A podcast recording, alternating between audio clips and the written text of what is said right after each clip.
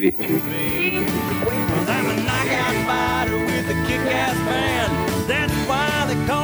honky tonk hitting man. A knockout fighter with a kick-ass band. That's why they call me the honky tonk hitting man. Yeah.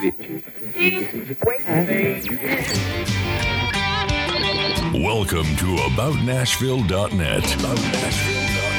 With your host, the Honky Tonk Hitman, Mike Rogers.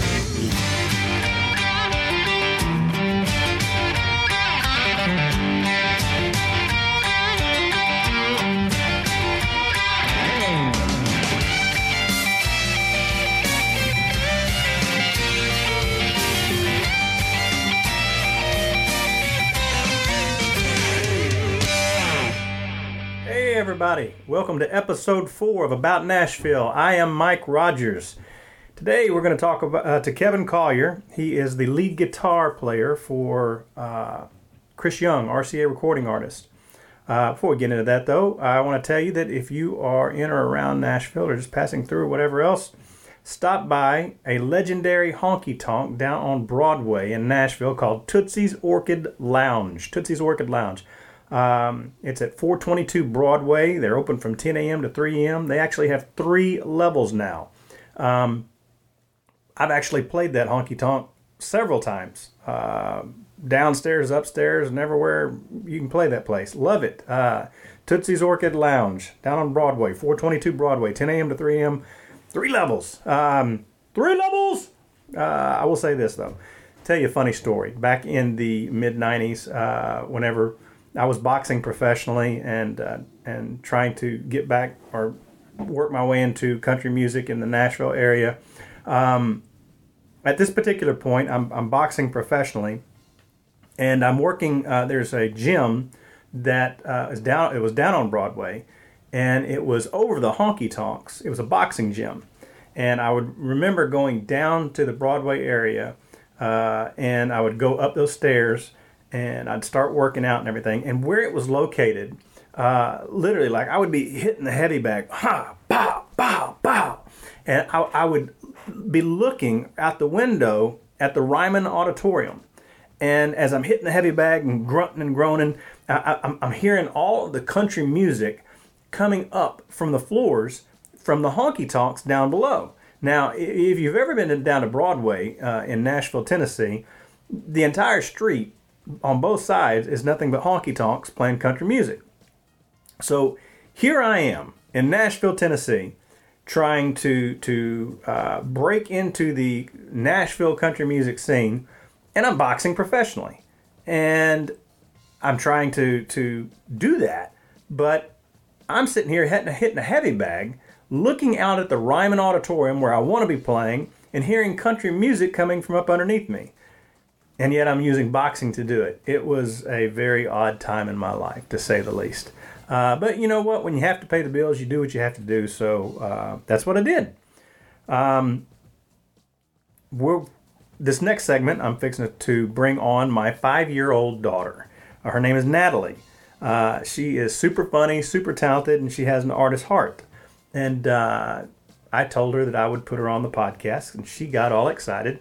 And uh, so I think I'm gonna give her own little segment, and we'll, we'll see how this works. Uh, if you know, if you like it, we'll we'll keep it on. Um, we're gonna call it Natalie's updates. I, I don't know. I don't even know if I'm gonna say it like that, but it just felt like the thing to do. Natalie, I don't know. Natalie's updates. Who knows? I, I, I may be thinking way too much, putting too much into it. But anyway, let's get to that interview.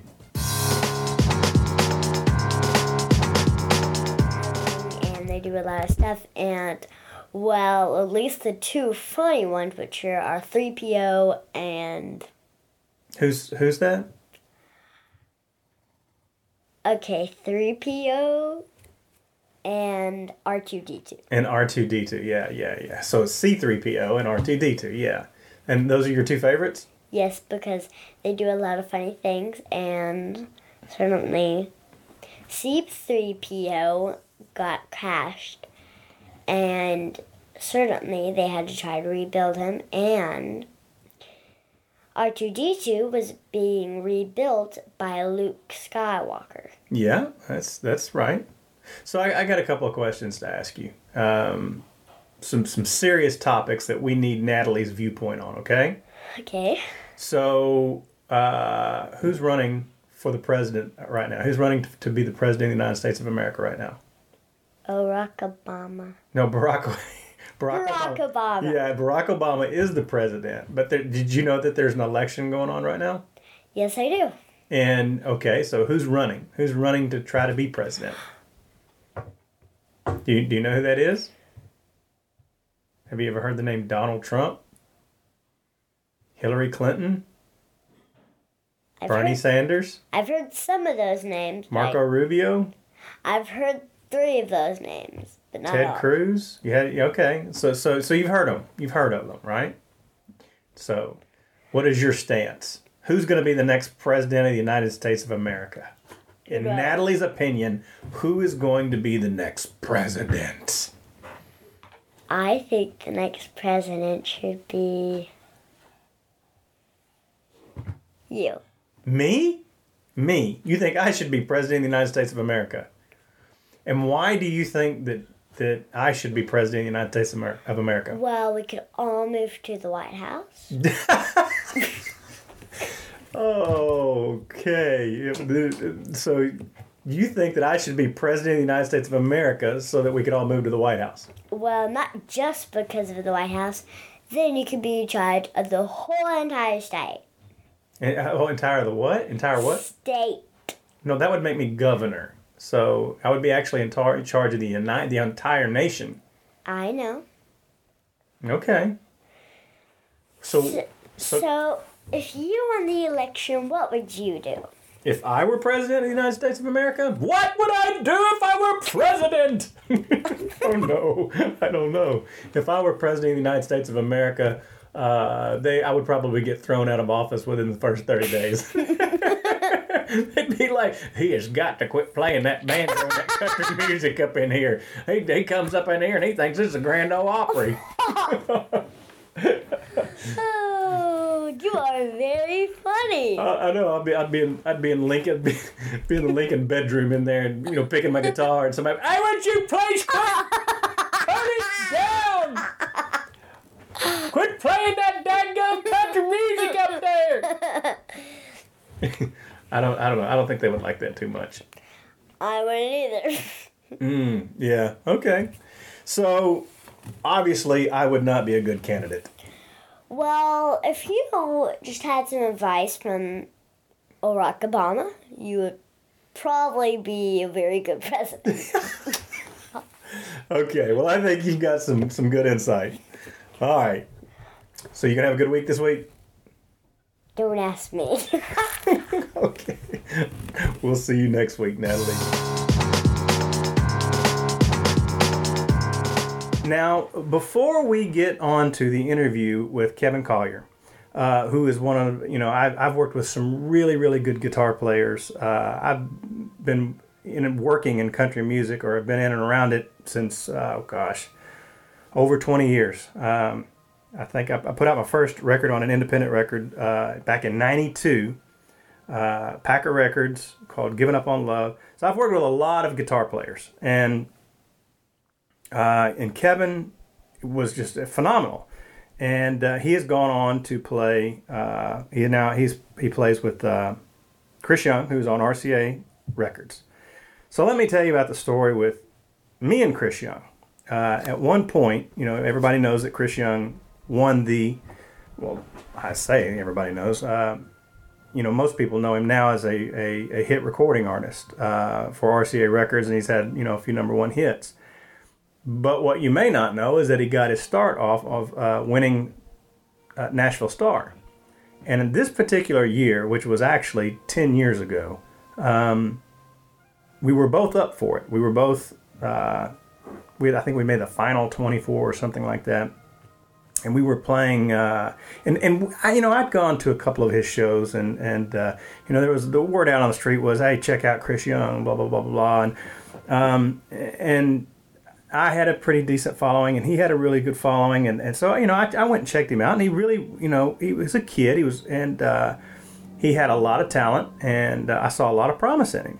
Um, then all of a sudden, we were put together, not necessarily against each other, but you know, we we, we found ourselves in a competition uh, with this Nashville Star Show. And he was performing, I think, on a Friday night, and I was performing on a Saturday night. Well, I went out there on Friday night to, to support him and kind of see who else was uh, going was going out there and, and performing. And uh, when I did, I ran into his mother, and she was super nice. And uh, uh, she told, she said something to Chris, and and I went to stick my hand out. She said, "Hey, Chris, this is the Honky Tonk Hitman, Mike Rogers," and um, and she said, "Chris is going to be at your show uh, tomorrow." And anyway, he, I, I stuck out my hand. I said, "Hey, Chris, I'm Mike," and he just looked at me and said, "Yeah, know," and turned around and walked off. And I thought, what just happened? What the hell just happened? And I looked at my friend and I was like, did he just diss me? He's like, I don't know, that was weird. And I looked at her, smiled, and turned around and walked off. And I thought, okay, whatever. That was that. That kind of set me off a little bit. And, um, there was another incident when we were in a uh, in, in a close quarters where it was just me and two other guys and him, and like completely did not say a word to me, just acted like I didn't exist, blah. And I was I, I was pissed. So I thought to myself, you know what? I'm gonna kick your ass on national television. When we get on this show, I am going to put you over my knee and I'm gonna spank your ass. Awfully, you know, that's a, that metaphorically, obviously. I mean, with country music. Um, and I thought, you know what? I, and I was pissed. And I, I was like, all right, you're gonna act like that. I'm just gonna blister you. And um, so we we they uh, announced who was going to be on the show, and he made it, and I didn't, and I got really angry. Now, what happened at that particular point was um, I got angry over a lot of things. I got angry because I felt like he dissed me. I got angry over the fact that um, I felt like I, I was being ignored in the country music business. I felt like I was, um, I probably had a lot of my own insecurities. I probably had a lot of, uh, uh, all of the rejection and failure and everything else that I had ever sustained in country music uh, all came boiling up to this particular moment and I just happened, you know, I, because I couldn't put a reason or a, a I couldn't say, all right, this is why I failed or this is why I failed or whatever else, or I just put it on his face, on that failure, and and and the more I saw him up there, the angrier I got. Um, and then he, then it came up to, to he got to the finals, and that ticked me off. And I was like, you know, not only did I not get to beat him on national television, but um, you know, here here he is in the finals of this thing, and if he wins it, he's gonna he's gonna get a record deal. Um, you know, I probably should have at that some point in my life read uh, that that book Dale Carnegie's uh, uh, influencing people and making friends or whatever it's called. Probably should have read that book. Didn't. Um, and I childishly, uh, I had a, you know, we, we both had large numbers of people on our, on at that particular point. There wasn't Facebook and, and all this Twitter and stuff. All that was around at that particular point was MySpace. And uh, I had a pretty large following on MySpace, and uh, I sent out a message on MySpace that said, please vote for Chris Young to be the winner of Nashville Star. And I put Casey Rivers' number underneath Chris Young's name. And a very, very dicky thing to do. I mean, hell, I'm a grown ass man doing this. He's a kid. He's a damn kid. And I'm a grown ass man playing jokes or whatever you want to call it on MySpace. Stupid. Absolutely stupid, childish, foolish, and a very dicky thing to do. Um, and it wasn't long after that. Of course, he he won it, uh, thankfully, and uh, it wasn't long after that that you know I, I don't know something went off inside me. I was like, what what am I doing? What am I doing? I mean, I'm a grown man. He's a kid. You know, I you know I, I'm not gonna let this go on. So I just wrote him an email. I said, dude, you know, this is why I acted that way. This is what I did. I admitted to it to him. And I said, I apologize. So, you know, you don't have to say anything back to me, but, you know, just know that, uh, that I'm sorry for that. And he responded back and he said, um, Hey, you know, there's, there's, uh, we've had a, a misunderstanding, you know, uh, we need to talk. So, uh, we ended up getting together and we wrote a song together. Uh, and then afterwards, uh, we went to a Mexican restaurant and drank beer and, and just had a heart to heart. And um, in the midst of all of that, he told me that, you know, his mom had told him that, you know, uh, I was playing there Saturday night and that, he, you know, that I that he said told her that he wasn't going to be able to go because he had to go back to Texas uh, and play some honky tonk. So he and another thing that I didn't know is apparently he wears glasses, and uh, he has really bad eyesight. And when he doesn't wear his glasses, uh, he wears contacts. Well, he wasn't wearing his contacts, and he doesn't see very well. That's what he told me. And um, so when I went to go shake his hand, he didn't see me uh, attempt to shake his hand, and uh, he was telling his mom, "Yeah, no." That he wouldn't be able to go to see me perform Saturday night. And you know, obviously, he said when he wasn't wearing his glasses, when in the other situation, he didn't even see me and recognize me. So I, you know, I, I take it for what it is, and I believe it. And um, uh, so there you have it. Um, I I listened to his life, and I, you know, we talked, and when we got to you know hear each other's sides of the story, and got to know that he's a very insecure person. At least the guy that I met 10 years ago was a very insecure person himself. I myself am insecure. He is insecure. Um, and, you know, it, it, it, boiled down to a miscommunication or insecurities, a competition, and we were like two dogs around a fire hydrant. So, um, I'm glad that that uh, that he won. I'm glad that he's gone on to do the things that he has, and it just goes to show you that you know that that's why uh, he does as well as he has in the country music business because he's a nice guy. Uh, me, I'm a dick that I did dicky things like that, and that's why I didn't go any far. You know, I didn't go very far. Um, so, you know, it is what it is. And as I told you in the beginning of this whole you know, when I told you I was starting this thing, you know, there's going to be the good, the bad, and the ugly. And I'm, I, you know, I'm going to share with you stories that have warts on them. And this particular story has warts all over it. Uh, not only in in you know my situation with Chris Young, but also you know uh, some of the stories that come out with Kevin Collier. There's warts all over them. Um, so you know that's just part of I guess getting to know who I was or who I don't want to be and who I'm working on becoming. You know, I uh, I will say this: uh, I find myself trying to be a better man every day. I don't want to be a dick. I don't want to be. I don't want to go through life, you know, wishing I had accomplished this or wishing I had accomplished that or having any kind of regrets. Or I just want to know that I went through life and. Uh, I lived it as, as the best I could, and uh, I accomplished as much as I possibly could in, in the uh, in the time that I had it.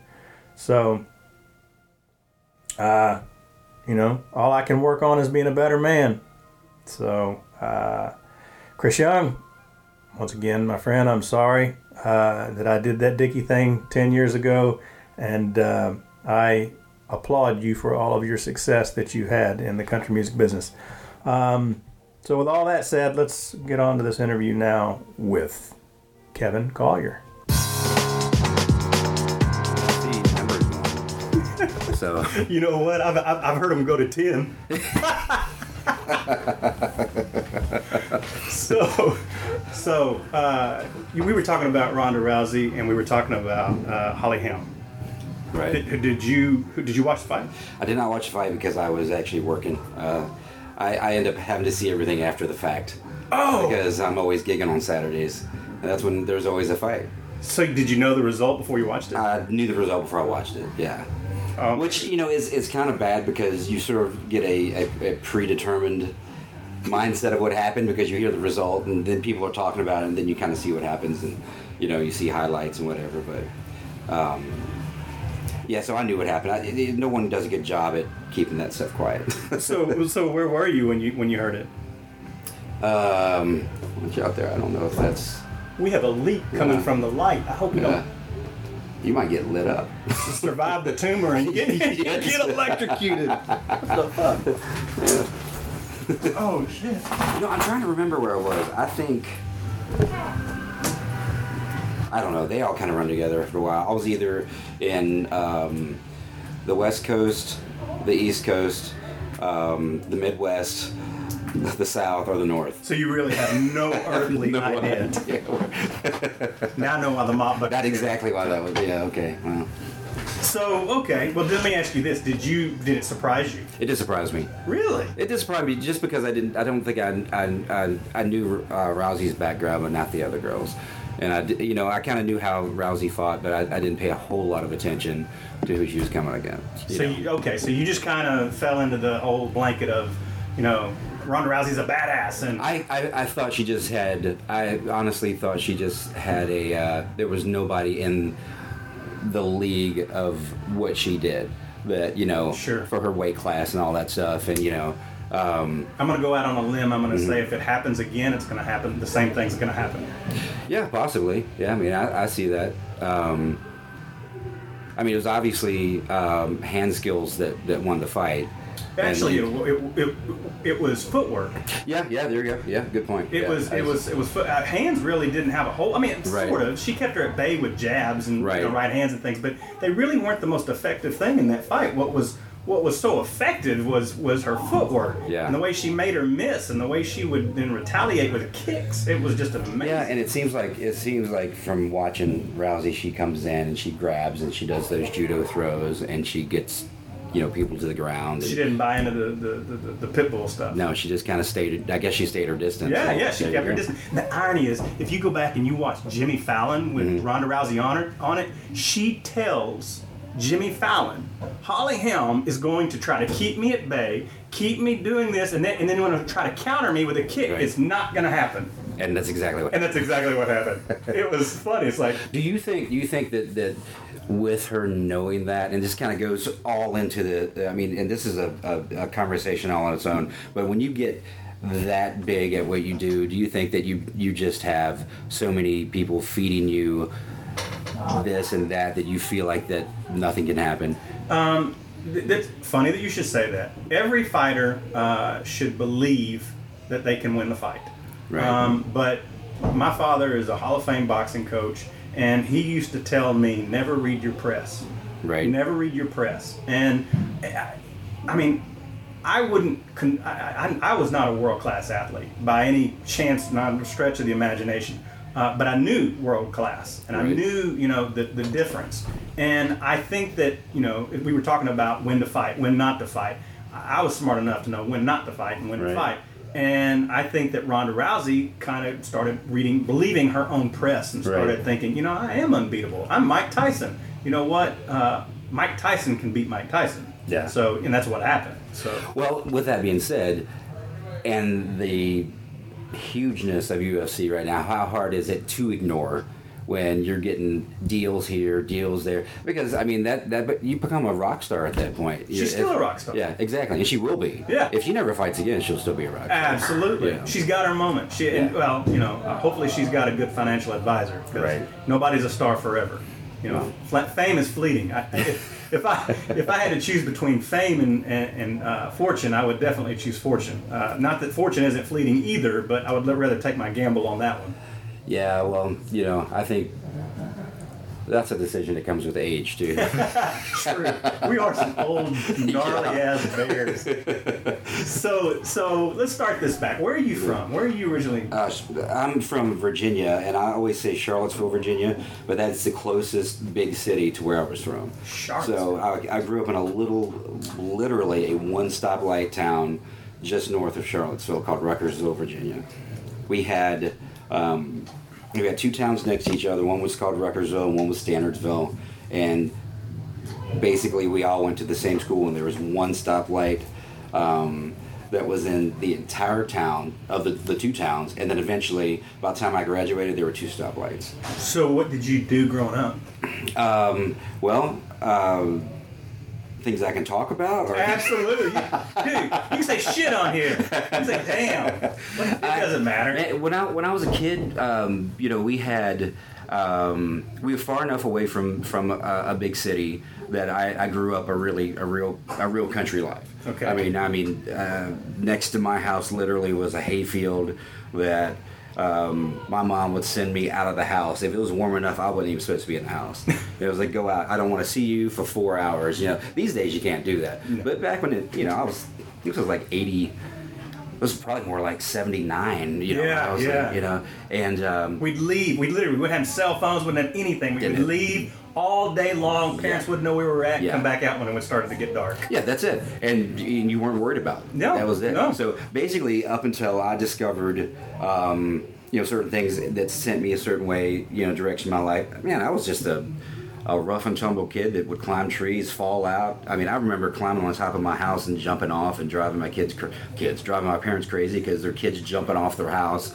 You know, I remember I would build, I would build, you know, little ramps for my mini bike. I would you know uh, I, mean, I, would, I can't believe that I I've never had a broken bone except for like uh, a, a, both my, my small toes. That's it. But I've never had a major broken bone in my life and I've literally fallen 15 feet out of a tree onto my back. And I mean I just I was so lucky that I look back at all this stuff and like I was an idiot I was a stupid kid so maybe my mom should have paid more attention There's a good thing the internet didn't. There's a reason that we got. You know, Yeah. We grew up without the internet. I was my own version of Jackass without the the, the really weird stuff. you know? without the getting paid doing yeah, stuff. exa- exactly. I mean, I had dogs that they would get into fights, and I would just try to break the. I have scars on my hands from, you know. I mean, I would never let my kids do any of the stuff that that my parents let me do. I mean, not because they were. They just didn't know what was happening. Right. You know, it's just like, and I think that you know, at a, at a certain point, that's a, so. I mean, basically, I was a real active kid. Um, and then, uh, you know, as I got a little older, my mom made me take piano lessons. So I played piano for a long time, and I liked it. I mean, it's not like she made me take it, but I would play it. But I would play the stuff I wanted to. But she thought I was good, so she made me try to get better. By, and it was okay. You know, I did it. I probably started piano when I was like, you know, maybe ten or something like that. But I decided it wasn't cool anymore. Really? you know. Um, but I still played. So I, I stopped taking piano lessons, and I got my first band was actually, I think I was, uh, I, I played keyboard in my first band, which was which is pretty funny because I couldn't play a song on a piano right now if I had to. You know, Chopsticks. Yeah, I could do that. I could pull that up. If it's all the white keys, I can figure it out. Oh, so you're a racist piano player. Yeah, yeah. Only play the white keys. Okay, so how old were you when you started pick, when you picked up the guitar? Well, um, I was 15, and my dad had. Um, and a lot of people can relate to this story because, um, you know, my dad always played guitar and sang, and had friends come over, and my cousins were bluegrass musicians, and um, I mean that was kind of a, a little hot spot for bluegrass and you know, kind of just rootsy music. And uh, then um, I would pick up my dad's guitar, and it was. I felt like the strings were like an inch off the, you know, I was just, you know, he could pick it up and play it and everything, and I would pick it up and try to make a, a G chord and be happy because I almost got it. Was it acoustic or It was electric? an acoustic. Okay. So then, so, uh, and this is this is this is you know kind of interesting, but um, so then I ended up uh, playing his guitar a lot, and you know, uh, learning some stuff just by ear. And um, then he he got me for my 16th birthday. He gave me he gave me an electric guitar. Really? Yeah, and he set me up with some guitar lessons. Um, made me pay for them, but he told me about them. He said, "Here's where you're gonna go." I figured everything out. You know, go do that. So I did, and um, later on down the road, I was talking to him about that, and he he basically said, um, "I." Bought you an electric guitar, so you leave my guitar alone for one thing, but also that you're getting to the age where you're going to get into a lot of trouble if if you just. I mean, I had my driver's license, and he said I just wanted you to focus on something. You know, I wanted you to have, you know, He's like, I remember being 16. I- Your mind's going everywhere. Did you have a car? I did have a car. What kind of car have? I had a Volkswagen Rabbit. That uh, now this is funny. I, I learned to drive on a '77 Firebird Okay. and loved it, and just was. I thought sure I was going to get that car. So my dad went out and bought my mom a car to replace the '77 Firebird. So what does that tell you? I'm getting it right. All right, right. No, she got she got a she got some car. I think she got like a, a Nova or something, and then uh, he sold the '77 Firebird and, and bought my first car, which was a, a 19, 1980 Volkswagen Rabbit. My first car was a 1984 Dodge Omni. Really? Yeah. I was a winner with an AM radio. There you go. Yes. um, did you ever wreck it? Oh God, I about took out half a neighborhood. What was uh, how long did you own the car or drive the car before you wrecked it? So that's a funny story. Um, uh, I didn't have a driver's license until I was 19. Right. Um, and I went into the military, and I was an M68. three- I was, was a 19 Echo M68. I forgot you were in the military. Yeah, and uh, it wasn't long, but but uh, um, and I went in there and didn't have a driver's license. I was like, okay, we're gonna have this somebody driving a tank, and he hadn't even got a license to drive a car. so I I don't know what happened. I don't know whether I took a test or whether they just gave me one or something, but. Uh, I went home on the holidays and I, I went to the, uh, to the DMV uh, or DMZ or whatever the hell it's called, DMV, and uh, to get my driver's license because I didn't know where to go take it. I didn't know Right. what to, what to do. I had somebody drop me off there, and I literally went in there and said, "Hey, I need to get my driver's license," and they said, "Okay, where's your uh, where's your where's your other information?" And I pulled out something to do with my military, and I gave it to them. And they just took my picture and gave me a driver's license. And to this day, I've never had a test, You were kidding me. written or driven. No, Wow. no, never. And I, I literally, uh, the very first vehicle I ever owned, I believe, was at the uh, end of '89 or the middle of '89 or the summer of '89 or something like that. And um, uh, and I, I drove it off the lot, and that was the first time I ever really drove. That's hilarious. That's a Wasn't that story. hilarious? Because I think I went through, I think I went through like three cars in a year. I mean, it literally like, and it was terrible. And my, I ended I ended up having to pay like $185 a month for just liability. Oh. yeah. Uh, yeah, so for all you boys and girls out there, uh, at 16, 15, 16, you better start learning how to drive a car and go through the proper channels to do it. Uh, Honky Tonk Hitman way is not the smart way. Yeah. Come Uh, back and bite you. Yeah, hell yeah. That's a stupid story. Um, anyway, so you were 16 years old and you started playing the guitar. What was the first song you played?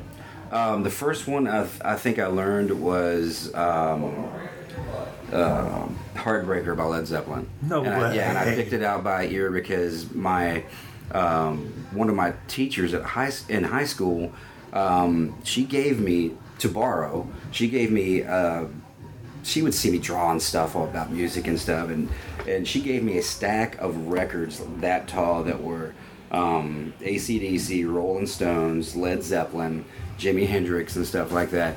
And so uh, um, I listened to them, and I, and I didn't know anything about them. I mean, I grew up listening to straight country. My parents listened to Haggard and you know uh, Waylon Jennings and Conway Twitty. And, You weren't having any of it. no, no, I mean. like, hell no. It's like this is something different. I can't All get right. laid to Haggard. No, it doesn't work. Not unless you're Haggard. exactly. I think I think he's done pretty well. um, but yeah, I put this record on and I sat there and I, I was kind of close in tune and, and um, I picked it out and. Uh, that's the first thing I played for the for the guy that gave me guitar lessons. The guy name was his name was Dean Musser.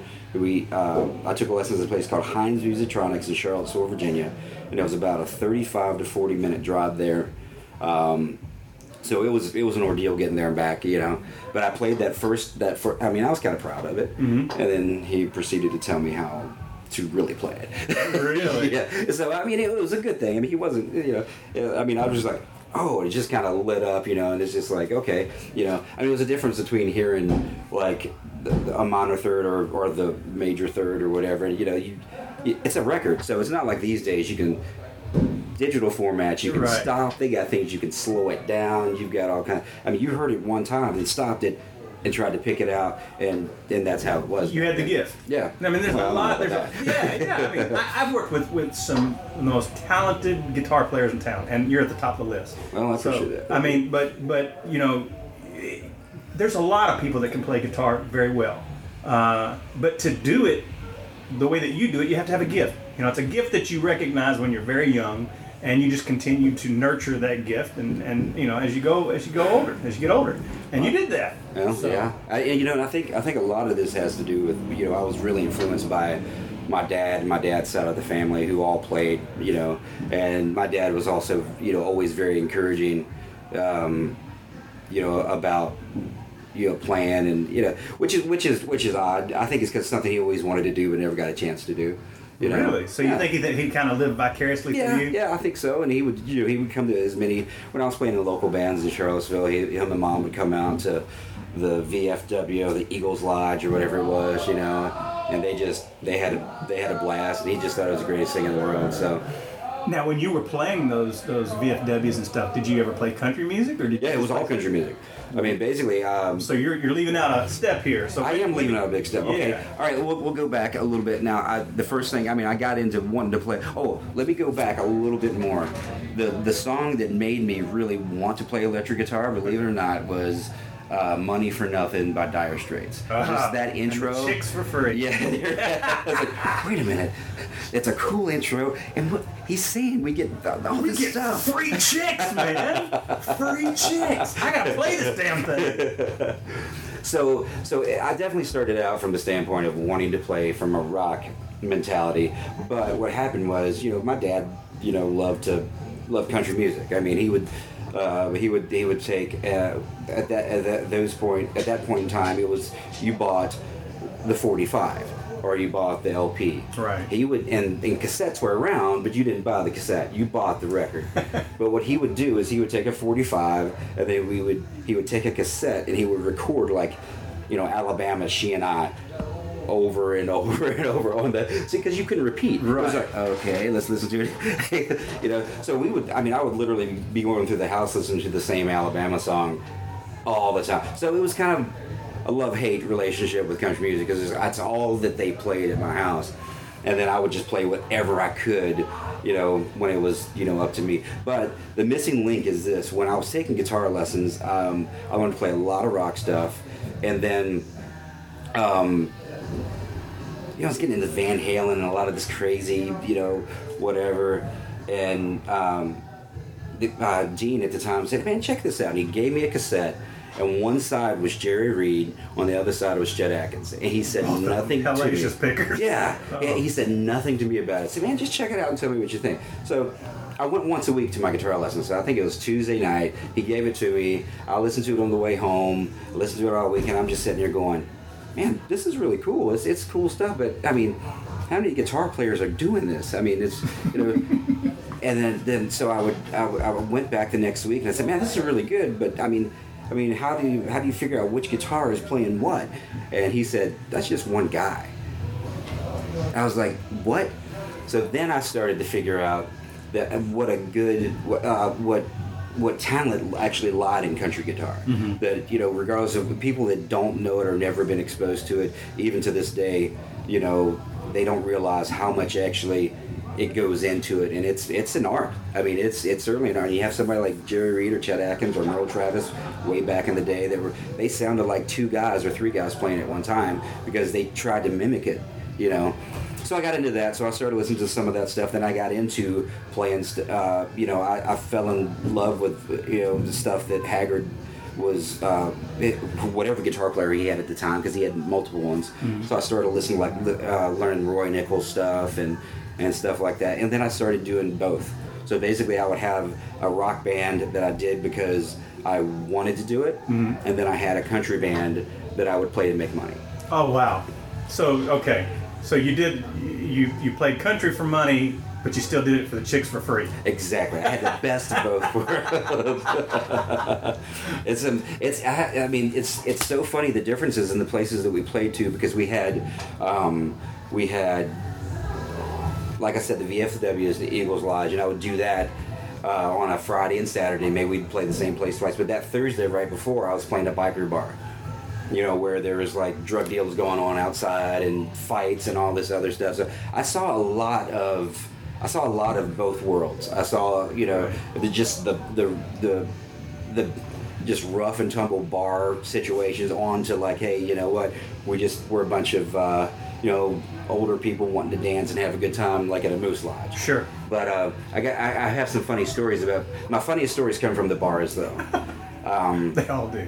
Yeah, and this was great. I was playing in this rock band, and um, I was the second guitar player, and they were all older than me. But the, you know, I just wanted to play rock. But they were probably like I was I was 19 or 20, probably 19, and they had an existing rock band, and they would play stuff like the Cult, and they would play like Zeppelin, and they would play, you know. Uh, stuff like that, and you know, I love that, and I I got into that because I was working um, for my brother-in-law uh, at, at uh, uh, HVAC, and I helped make and install heating duct.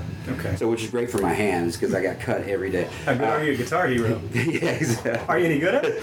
No, I'm awful at it. If, if once you go past the uh, the um, the three colors, I'm not. You're done. I'm out.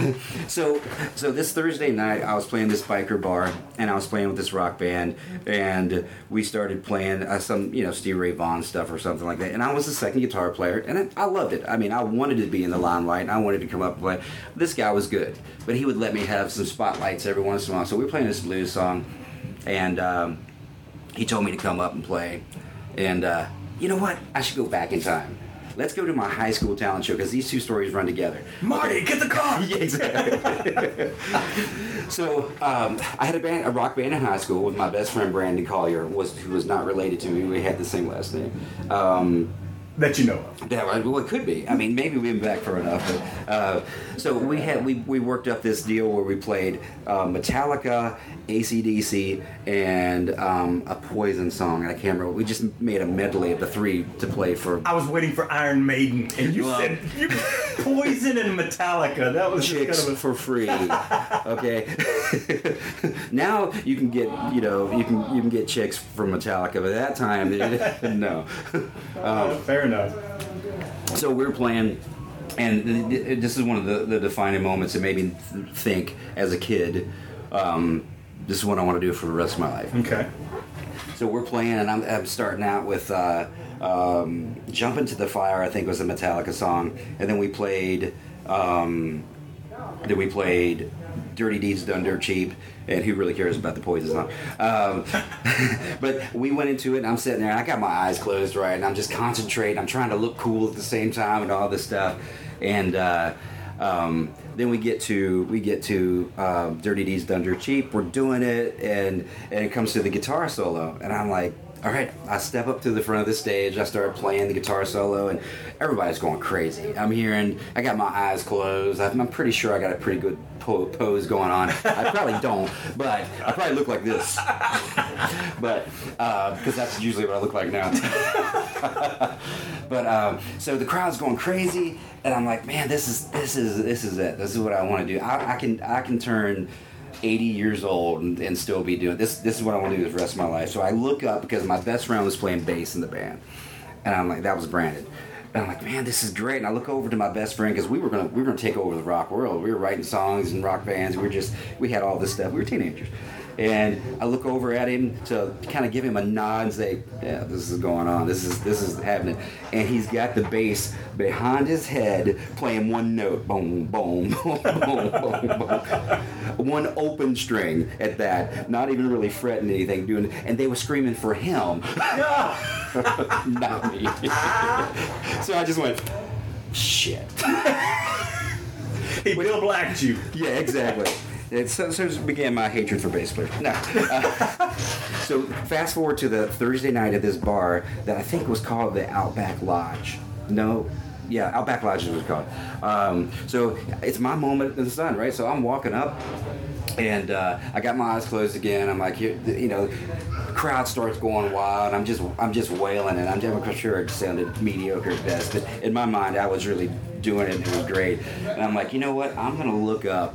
Got my, like I said, I've got my eyes closed. I'm gonna look up and I want to see everything that's going on in front of me because I want to see everybody yelling at me. Like, Sure. I remember consciously thinking this, and I even paused playing for a second, and I looked up because I wanted to see the crowd going crazy when I was playing. And it was two guys literally three feet in front of the stage. Everybody had backed up, and they're going, they were fighting, you know, two feet in front. That's what they were cheering for. They were just let. I mean, the, the bar was just letting them, you know, go at it, and it I bet you don't close your eyes today. no, no, because I'm scared what might happen. Damn it. No. But so I went. I literally went from bars uh, that that had fights that would broke out, and they let them they let them go at it for a little while to playing a moose lodge. Well, yeah, because it lets the bouncers. It makes it easy for the bouncers to get them out of it. yeah, they're wore out a little bit. so- Exactly. you know, that way nobody gets hurt. Wear them down, get them out. Yeah, and, and everybody was smart enough to take a little step back, and you know it was all good. But that, those, those are my my um, I call them my deflation stories. So, how old were you when these things were taking place? I was I think I was 17 for my high school uh, talent show, and I was uh, I think I was 19 or 20 for that bar thing. So, really? So you yeah. started playing bars before you were even old enough to Yeah, I drink? wasn't even- I did the yeah. same thing. Yeah, I wasn't. I, they had to basically clear it and do all that stuff. And some of the bars didn't care. I mean, like that particular Yeah. bar, as long as I wasn't drinking, they didn't care. Right. And, and I guess they didn't really police it like they do now, you know. Right. But uh, but Yeah, yeah, it was a different world back then. Yeah, really totally could. different, Yeah. I was 18 years old and I was going into bars and ordering beer. I mean, I'll tell you this. Uh, when I first started playing, uh, and playing in Louisiana a lot, Mm-hmm. this was in the early 90s, 91, 92, so I was in my early 20s. You could drink until uh, uh, the drinking age was 18. Right. And that I remember that. Yeah, and that didn't change until like 93 or something like that. the uh, the Virginia was one of the first states to change it to 21. Okay. um, and we were at 21 and then we would take um, high school trips to dc actually for for the school trip Sure. and uh, and the drinking age was not was still 18 then so obviously you knew what happened when we you know went on our school trips to, to DC, but uh, but then we'd go back and obviously it was you know 20 so we, we couldn't drink in Virginia, but in DC it was still 18. So um, I didn't do it, but all my friends were like buying beer. I was scared to death I was going to get caught because I we had to get back on the bus to go back to the Yeah. And now I look back at it, I'm like, yeah, alcohol smells. And there's no way you can't you can drink a beer and your teacher doesn't know that you drink a beer. you Right, know? right. So but I, I do remember that, and that was the cusp of um, it turning 21 or 18 or whatever. You Sure, know? So, but So what'd you do after you graduated high school? I uh, um, first thing I did was I tried to go to college. Uh, I went to community college for one semester. My parents made me pay for it. Where'd you go? Um, Piedmont Community College. Okay. uh, which was in Charlottesville. And I, I was going for some English thing or whatever, and I, I got okay grades. I mean, I did fine with it. I just hated it. Really? You know, I, I- mean, I was just going, I was actually making money playing guitar. Why am I paying to go to do this when I'm already making money? Right. You know? Right. Um, now that, that logic didn't work out so well in my mid twenties, but uh, but at the time, I mean, I could totally rationalize it. And mom, mom or dad were, were they were like, you have to, you have to, uh, you know, you have to get a job or go to school. So I decided to go to school. Went to school, didn't like it, so I got a job. So I basically did the, uh, I played in bands and also did the, um, um, the HVAC, the ductwork stuff. So Yeah, then, when did you make the, the, the decision to move to Nashville? when I was uh, I, I started move uh, visiting when I was 22 to 23 years old, and uh, within a year I was I was in Nashville about 24. what year did you come here? 95? 94, 95, yeah, 95. Okay. Yeah, so I moved in I believe March or April of 95. So when did you and I start playing together? It had to be 97? Yeah, I'd say about two years after that because um, it took a while, and we have a mutual friend, Larry McCoy. That is how we met. Right. And then there was basically me, you, Rich, and Larry. And Do you remember did- the name of the band? If you don't, but I, I, Larry and I laughed and laughed about this because I'll, so I'm gonna go ahead and I'm gonna let you see if you can stew about it a little bit. All right. So we, we were we were sitting on the stage. It was four of us. Who was the who was the drummer? Uh, sometimes it was Mark Beckett. It was most of the time it was Mark Beckett. Okay. Um, I think. Okay. Um, and then s- There was a blonde guy too. yeah, they had they had like long hair. Yeah, right? yeah, yeah. Um, I don't remember his name. I don't. So we, we would play this place uh, in on Broadway in Nashville, um, and the gig, the way the gig first started out, it was me and Larry McCoy uh, playing acoustic guitar and singing, uh, and we it was on a Sunday. If Yeah. I remember correctly the way it started. It Sunday was- morning, wasn't yeah, it? Sunday morning. Yeah, it was, it, was from 10 o'clock in the morning till 2 o'clock in the afternoon. And we would literally watch people go from hymns to Haggard uh, and going from biscuits to beer. I mean, and I, I know it, it sounds like a country song because it is. yeah, but, it is, yeah. uh, but it's also true. it, it is true. It is true. Yeah, we, would- we would literally watch them go from biscuits to PBR. Yeah. You know, and uh, and, and it was just the craziest thing in the whole world. And it, went, it just kind of escalated from that. And then we started playing nights and stuff. And I joke because it, it used to always say home of BR five four nine. Right. You remember that? Yeah. And then on the wall there was a uh, a plaque or something, and it said. Um, uh, Tootsie's Orchid Lounge, or, or Tootsie's uh, Orchid Lounge, uh, three doors down. And I said, I got the name for our band. We're going to call ourselves Three Doors Down so that we can say our names up on the wall Exactly. too. And Larry McCoy looked at me. He goes, "That's the dumbest fucking name I've ever heard." He goes, "Hey, "Nobody's." And we literally went by Three Doors Down. It's I've even got an uh, article in the paper that's hanging on the Really? office. Yes, I have it in That's my. awesome. Uh, it's talking about being a boxer and being Ah. a country music singer, and talking about our band Three Doors Down playing. At, at- this was '97 before Yeah. there was a Three Doors Down. Yeah, exactly. There, there was no rock band at the There time. There was no rock band at the So, time. we had the name first. Yeah. We should have copyrighted it. Maybe we can sue them. Yeah, no, no. I love Three Doors Down. Yeah. Uh, and, it- yeah, but do you? Okay, so the funny part is, he said that would never work, and then when Three Doors Down did come out, do you remember what we ended up changing the name of the band to? Now this one is also Such a bad memory. this is also a a, uh, a good one. Okay, start the story, and maybe I'll get it from. But Larry McCoy had the great idea because I was a professional boxer called the Honky Tonk Hitman. We called Right. ourselves Music City Mafia. That's right. That's right. I do remember that. and and it was literally it was literally what about five or six years after that the MuzikMafia blew up everywhere. Yeah, exactly. I mean, we were just ahead of our time. Yeah. Well, we can claim that. That's what, yeah. that one. Of, one of my favorite stories to tell about you when we were playing down in. Uh, and a lot of people that don't that have not actually gigged on Broadway, and I, I, I, from what I understand, it's even more difficult now, parking and unloading and stuff like that. We always had an issue unloading where we were going to park, because you know we'd play for tips, and Yeah. you know if we had to pay a little bit to park, it took money out of our pockets. Yep. You know, so we wanted to have a reason to go down there, other than the fact that we love to do it. But you would one night one this was this was an afternoon. This is when I think we were playing uh, that same bar in the afternoon, and we were playing, and you kept looking out the door. And I, I really had no idea what you what you were looking at. I had no idea what I, you had illegally parked on the street.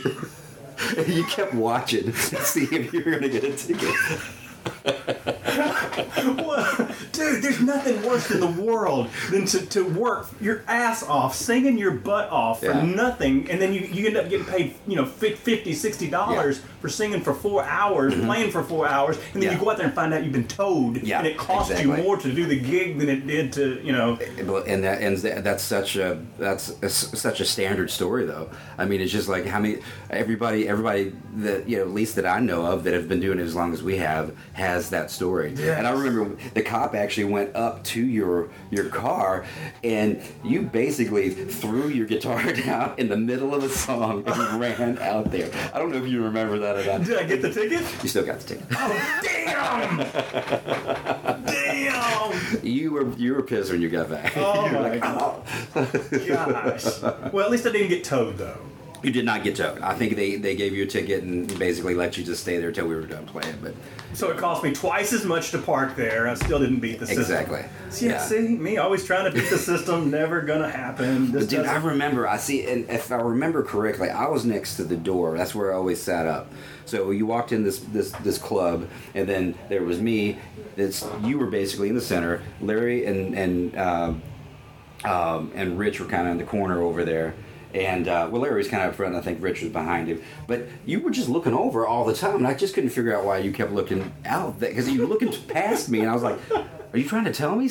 and then I finally figured out what it was after after it all happened. Those were some crazy times. I mean, it Yeah. was crazy. I mean, Larry. I mean, uh, he would after that. I think he went on and played with uh, who was that? Um, Was it Ray Stevens? Yeah. yeah, I think it was Ray Stevens. Yep, he did a little Branson thing for a while, and um, uh, I think he lived there for a while. I mean, I don't think he like resided or, or moved his stuff, but I think he stayed there for um, a little bit. Mark's still playing drums because I saw him at the, uh, the Opry not too long ago. He does that. He's also just finished playing with uh, Olivia Newton-John. I think they just finished a tour. I was in love with her when I was a kid. Who wasn't? Right, Yeah. right. So Um, and whatever happened to Rich Lloyd? Rich is now in Texas, and he is uh, uh, basically moved back where he's from, and he uh, he belongs to this, for lack of a better term, an organization of musicians that if whenever you want to work, they got work for you. He he probably makes more money than I do, playing in local places down there, and. Uh, because I mean, because he's uh, he's he's a phenomenal singer. Yes, he and, is. Um, and then he can play bass. And he plays electric guitar, and I think he plays all electric guitar now. And I think he plays drums too. Does he really? Yeah, yeah, Maybe yeah. so. Because as a matter of fact, the reason I say that is I played with him. Uh, I believe this is the right. I believe it was Rich. It- anyway, it was Portland, Tennessee, and um, every single member of the band took turn in the same song. Took Right. turns, turns, Oh, really? getting on every single instrument. Wow, that's like- crazy. And I was the only one that was like, "Yeah, I can barely play what I got in my hand, so leave me alone." Do not put me behind the drums. Do not. That would have been bad. But, So- but I'll see him in a couple months. I see him maybe uh, once or twice a year. And when we, we gig down in Texas, um, he lives in the Dallas area, so we'll just we'll meet for. He'll come out and, and kind of uh, suffer through sound check with me, and then, and then we'll go you know have a few drinks and um, and go somewhere to eat lunch and come back and play. But he's always got a gig, so we only get to see each other. And sometimes he'll come afterwards. If we're staying for a while, he'll come and hang out afterwards or whatever. cool. But uh, but yeah, I think I'll see him in April. We've already kind of made up. Uh, the schedule. He basically keeps an eye on the schedule, so do I. If, if, if, if, I, if I see Dallas on there, I just shoot him a text or call. And I bet you. Love, I used to love playing Dallas. Dallas is great. It's it's it's yeah. It just it that it just never changes. I mean, like that's one of the country Barbies everywhere. yeah, and it is it, that that little touristy area, like where Billy Bob's is and stuff like Yeah. that, is just, you know, it's that's uh, if that's one of the places that you play to really realize what country music and where all the rootsy stuff comes from because it hasn't it's been it's been like that since I can remember. Texas is like a world of its own when it comes to music. Yep. I mean, uh, it, it's it's absolutely uh, essential to country music. I, if you want to know what's cool in Nashville, uh, in five years, go to Texas now. Yeah. I mean, Yeah, yeah, you're actually, you're actually right. It's yeah. that cool. Because think about the, the good stuff that I'm not I'm not a fan of all Texas music, but when it's good, it's good. Hell yeah. You know, and they've they've uh, I mean, you listen to a lot of stuff that was going on five years from now. I mean, five five years ago, it is happening now. you know? Right, right. So, but it's I mean, I, I, I try to keep in touch with with everybody. I, I don't get to talk to Larry that much because I'm, I'm gone so much. He's very busy now too because Hit songwriter had a number one. yeah, which Red is phenomenal. I'm just, I'm, I'm glad to, uh, I'm glad it, it worked out for him because he's, we both know he's a gr- you know phenomenal God. singer and writer. Yeah. and um, How come you never got into singing? Because I can't, So you really did, now, did somebody tell you you couldn't, or you really can't? I really think I sound awful. so All right, well, I mean, so, uh, you know, sometimes when you're when you're just starting and trying to learn, nobody's going to be just great out of the box unless you're Whitney Houston. I mean, yeah, and I think it was one of those things that um, if I had, if maybe in my 20s I had done it, um, I, I'd still be doing it. But I always got hired to play. You know, Right. and and that's a lucky thing, Right. Because most people, a lot of people are hired because they do multiple things, and Mm-hmm. I've, I've been real lucky to be hired just to play guitar or or guitarist, band leader, or whatever. So Right, has right. always worked out. and, and like I said, I'm real lucky that that's happened. So, so speaking of that, how, how did it happen? How did how did you how did you get together with Chris Young? I it uh, basically goes back to years ago um, when we were playing together and kind of on up through the late '90s. Um, you know, there are lots of publishing companies. There are lots of demos being done. And my idea was to be a studio player. That's what I wanted. Really? Yeah, and uh, and, and I didn't want to. Still can do that. Yeah, it's it's, it's just uh, um, it, it you, you go. I mean, there's there's no there, there's no real defining line so much anymore. You know, it's like some bands they'll play in the studio with their artist, or some guys still just do only only you know studio work or, or whatever. But I was doing studio It did used to be that way. It's kind of like actors. They either played movies or television, but they didn't do both. Now they do both. Now Now, do in both. music, you either yeah, same way. Paisley's band plays on his record, Right, and so right. forth. But so basically, um, I was told I got offered to play on the road numerous times, and then um, that that part of the the independent publishing company thing started to die. So there weren't demos. There weren't things that I could do, and and not that I was not that I was like raking in a bunch of cash doing demos, but I was working, and it was I could see a future. Right. Like okay, I'm kind of headed down the path I want to go. And when when those publishing houses closed down, and it, it was one of the it was kind of a slump for for country music. Um, uh, then uh, I didn't have I didn't have work, and Rich Rich was playing. Rich Lloyd had uh, Glen Campbell. He was on Glen Campbell's publishing company. yeah, he was. Yeah, and he was actually giving me some some of the demos I was doing. Oh, He was okay. um, but he had played for Na- the the show Nashville Star. Um, he was the bass player for the for the television John show. Bollinger? With John. Okay. And uh, so then after that, um, a guy named Buddy Jewell won the show, and then the Nashville Star band accompanied Buddy on the on the road. Now, what happened was John Bollinger went back to do the, the next season of uh, Nashville Star, and uh, Rich called me up and said, "Hey, we're auditioning guitar players. I know that you don't want to go on the road, but you know, hey, I, I just I would feel bad if I didn't if I didn't you know offer it to you." And I was like, "No, man, you know what? I, it sounds. I, I think I'll try it." So I auditioned, and um, we had to play three or four songs, and I'd never picked up. He said the only problem is you got to play mandolin on one song. I was like, I've never touched a mandolin before in my life. I have no idea. And uh, and long story short, basically, he gave me the song that had mandolin on it. I went and bought a mandolin and just tried so hard to learn to play that thing. In audition, I, I think I played three or four songs, one of which was the mandolin song, and uh, got the gig. And that's basically where it started, where I started playing with artists. You know, and I don't have a long list of guys that I've played with. I mean, if you count everybody you've ever played with, it could be a long list. But, I'm, but like actual employment with those people, you know, it, it it's it's not too. Because I'm I pretty much stay with this as long as it's a good gig, I'll stay with it. you Right, know? right. But I got the Buddy Jewell gig, and we did that for a couple years. Then, um, uh, and then I went on to uh, Buddy Was Slow, and that's when I first met Chris. He had won the third or fourth season of Nashville Star. I can't remember. It was like 2005, 2006, and he uh, he he had, and I didn't. I had no idea who he was at, at all because I didn't I didn't watch the show. Uh, a mutual friend of of uh, of someone that worked at Sony and um, and, and mine. We actually were playing with Buddy at the time. He, he, he kind of tour managed and played guitar in the band along with me. And he said uh, uh, he had left, but he said, "Man, um, you know, Chris Young needs a uh, guy to play acoustic for a radio tour."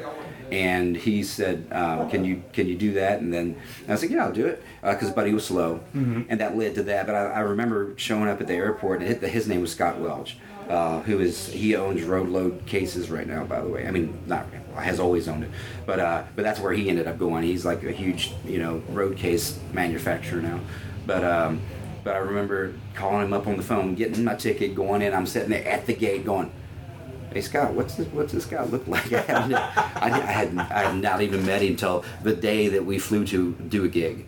Oh. So, but he had broken his finger throwing football with a buddy, so he couldn't really. He, he could still play a little bit, but he couldn't just really. He couldn't do a whole lot. So that's how I got the gig.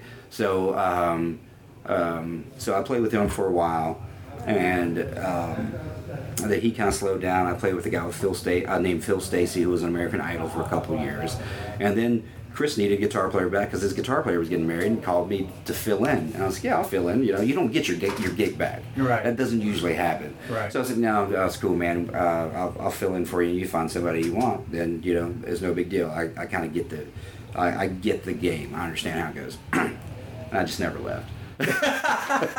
They're still looking. They're still looking. Yes, uh, it's very possible he's still looking through the classifieds. How many years later is that? yeah, well, that was 2009 when I came back. So yeah, so now we're 2016. Yeah. Uh, I'm not good at math, but if those of you that can count, do it. So you said something funny. You were talking about yeah, you know went and bought a mandolin and then do you remember a gig we were playing down Broadway?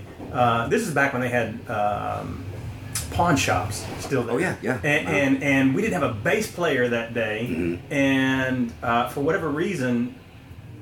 Uh, Rich knew he could play bass, but he didn't own one. So I went and at the pawn shop and bought, That's bought him. right. Yeah. And you know what he did? Because everything was a five string bass part of Uh-huh. the stuff that we were doing. He took, he wired it, uh, strung it up like a like a five string bass, but left the top string off, so it was a four string bass. But on the bottom, it was a five string bass. So he still had that low B. Oh, wow. Yeah. So I totally forgot about that. Yeah. Yeah. He played that bass for a long time, dude.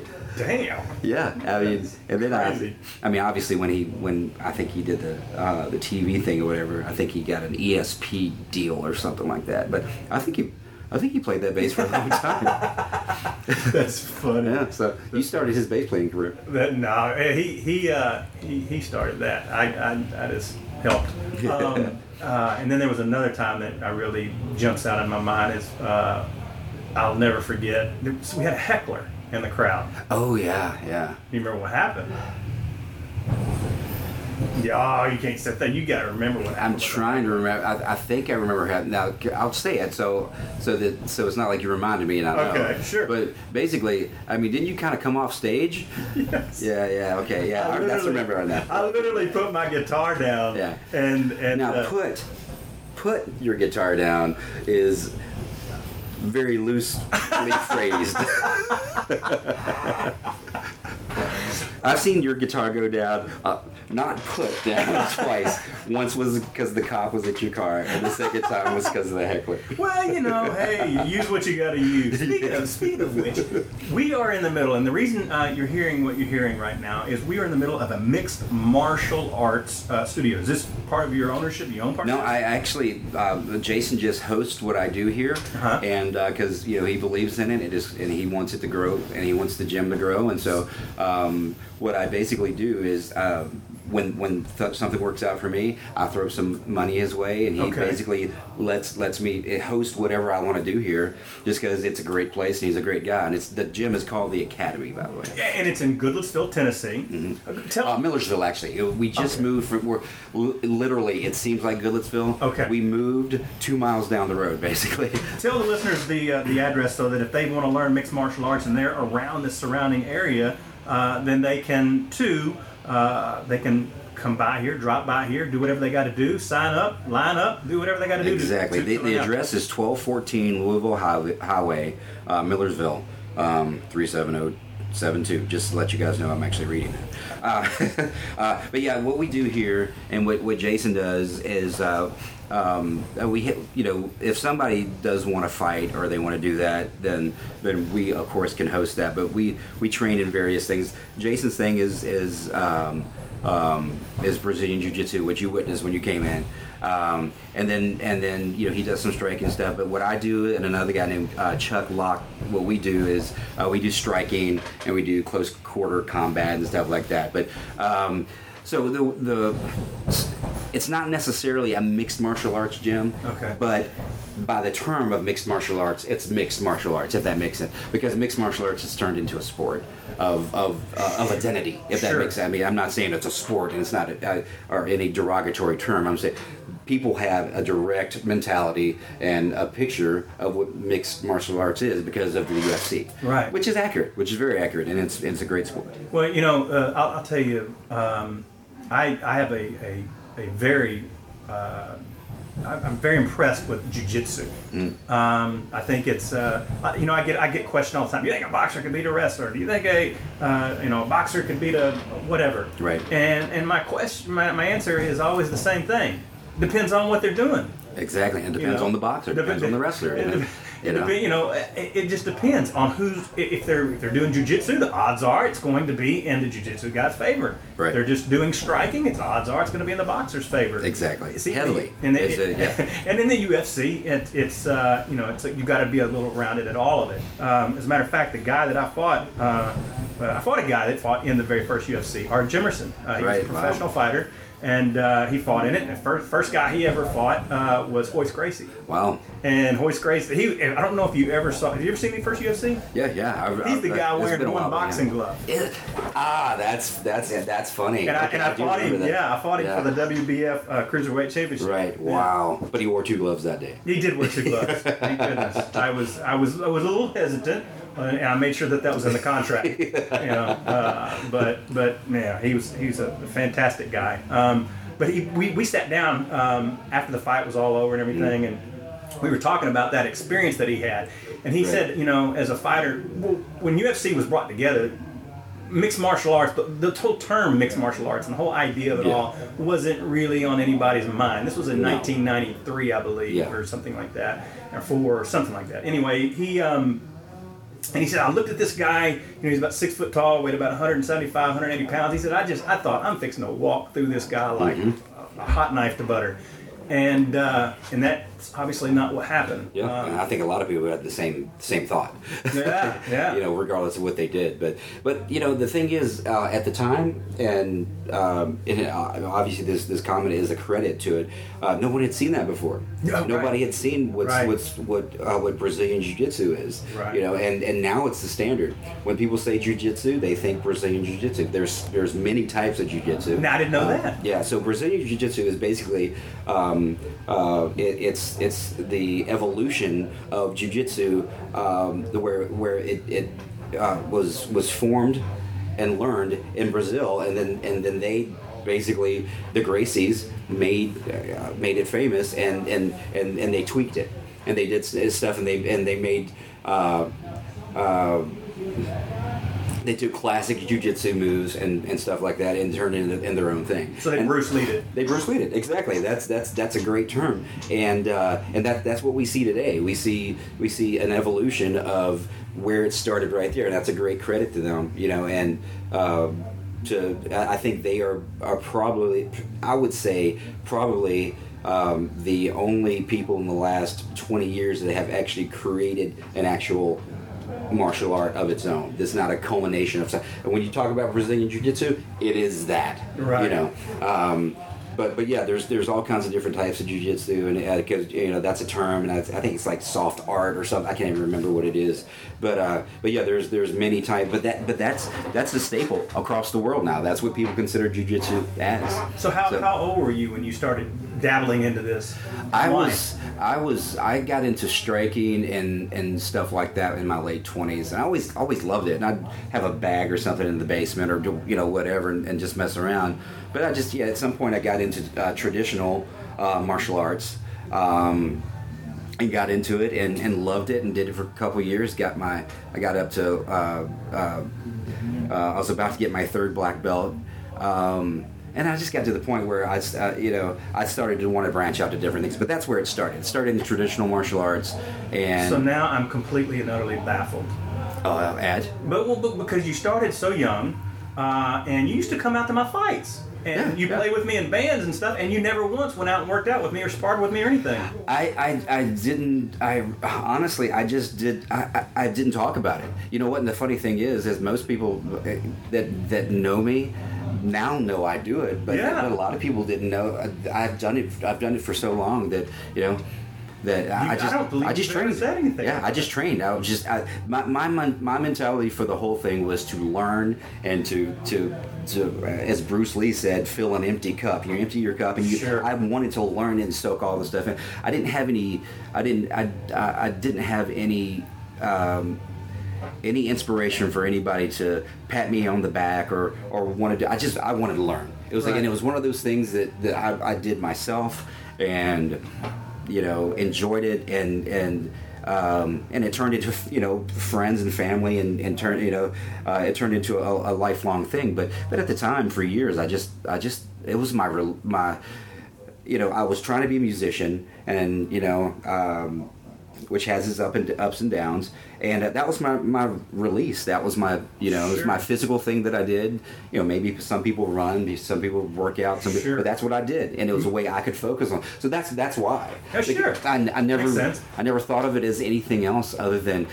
And it's just so I want to do that. It clears my head. I feel like I'm still learning something. I'm not blindly working out.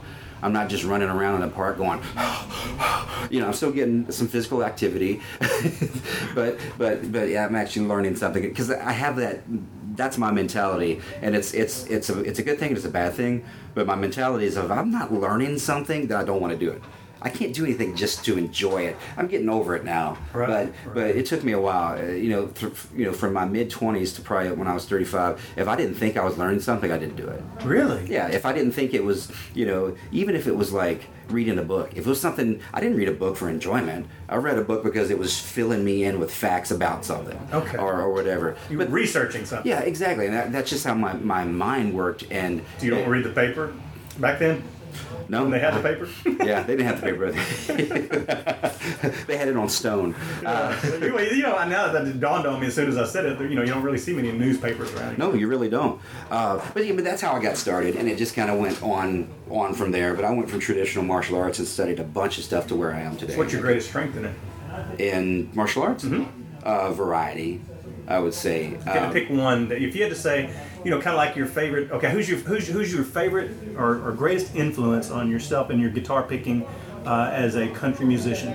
uh, Jerry Reed. Okay. Uh, and this a close second would would be a, a very opposite spectrum of Freddie King. Oh, really? So it would be yeah that caught me off guard. That was not what I was expecting. Yeah, I, I, I've- I've been a big Freddie King uh, fan for a long time, and uh, so so I, I mean Jerry Reed is probably pretty standard, and I think a lot of people would, would see that. But yeah, Freddie King is, is if not tied, a close second. That's cool. Now, so out of that, what would you say would be your greatest influence or your greatest strength to, that has inspired you to do mixed martial arts?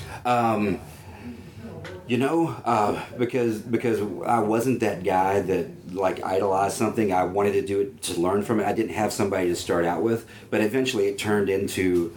Um, it wasn't like movie stars, or even though I loved you know Sure. those kinds of movies, but I mean, um, really the people that that trained me, and you know. Um, I think I think that was the inspiration more than anything because, like I said, I didn't idolize somebody.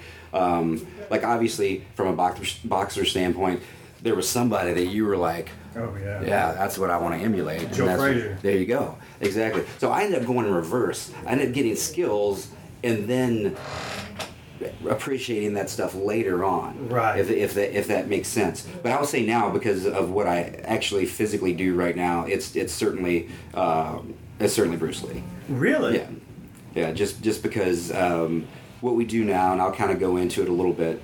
Um, what we do now is is such a um, it's such a, a, a wide spectrum of thought that um, and that's what that's he was truly the first mixed martial artist uh, because he would take he would take this technique or that technique and do uh, and say don't do that because that's something that doesn't apply to today if a boxer comes at you he's going to eat your lunch because you're trying to do this Right, right. if a jiu-jitsu guy comes after you or a wrestler or somebody that's a grabber a grappler Right, right. yeah then they're going to eat your lunch So basically, it is like UFC stuff. They teach It's- you. yeah. They teach you defensive uh, mechanisms to to deal with certain arts. Right, exactly. And what we do is we have five. We have uh, we have we have we call them fighting ranges, and that's a very wide. Every, everybody does, but we have ranges of fighting. So we have, excuse me, we have kicking and punching. We have uh, grappling. Then we have ground. Then we have mass attack, and then we have weapons. So all these things we train in and that's what Bruce Lee did, and that's and that's that's how our art has turned into um, more of a training method than an art. What was the name? What was the official name? of it? Jeet Kune Do. Jeet Kune Do. uh, is, is is what it's called, and and it's still you know I don't even necessarily like to use the term that much because people just go, you know, because it sounds like it sounds like some Asian, you know, uh, uh, vernacular that they, well, what does that mean? Well, I, I, I don't know. so you, you, dumb, you dumb it down for him. yeah. Uh, so, but it, it means of the intercepting fist. But that's something they, they came up with driving in a car back in 1969 or 1970 when Dan Inosanto and Bruce Lee were driving together or whatever. And they said we should call your art this because it's you know you're intercepting something. But you know, but, but that's what that's the sort of and, and it is stuck and, and that and that's what it is. But but it, the name doesn't necessarily uh, dictate what it does. You know. So I said my phone going crazy. Yeah. I mean, Well, I have uh, I've taken up an hour of your time, and I, I want to thank you so very much for, for sitting down and reminiscing with me and and uh, and, and talking about uh, you know your experience in Nashville and, Sure. and hopefully educating some people that aren't out there and and uh, that are thinking about coming to Nashville or that are just now picking up a guitar or, or wanting to be in country music or, or whatever else. So uh, I appreciate that. Yeah, Last no question. Mhm. Um, so I'm not going to say Bruce Lee because that's your, that's your that's your idol. So Right. I'll say uh, uh, Chan, Jackie Chan versus Chuck Norris. Who wins? um, Chuck Norris. Because uh, because uh, uh, Jackie Chan was is uh, a tremendous athlete, but Chuck Norris was actually a fighter. good answer. All right, man. You have a good one, buddy. Yeah, thank you so much, man. It's great catching up to you. All right, champ. Ah. What his tagline. Oh wow.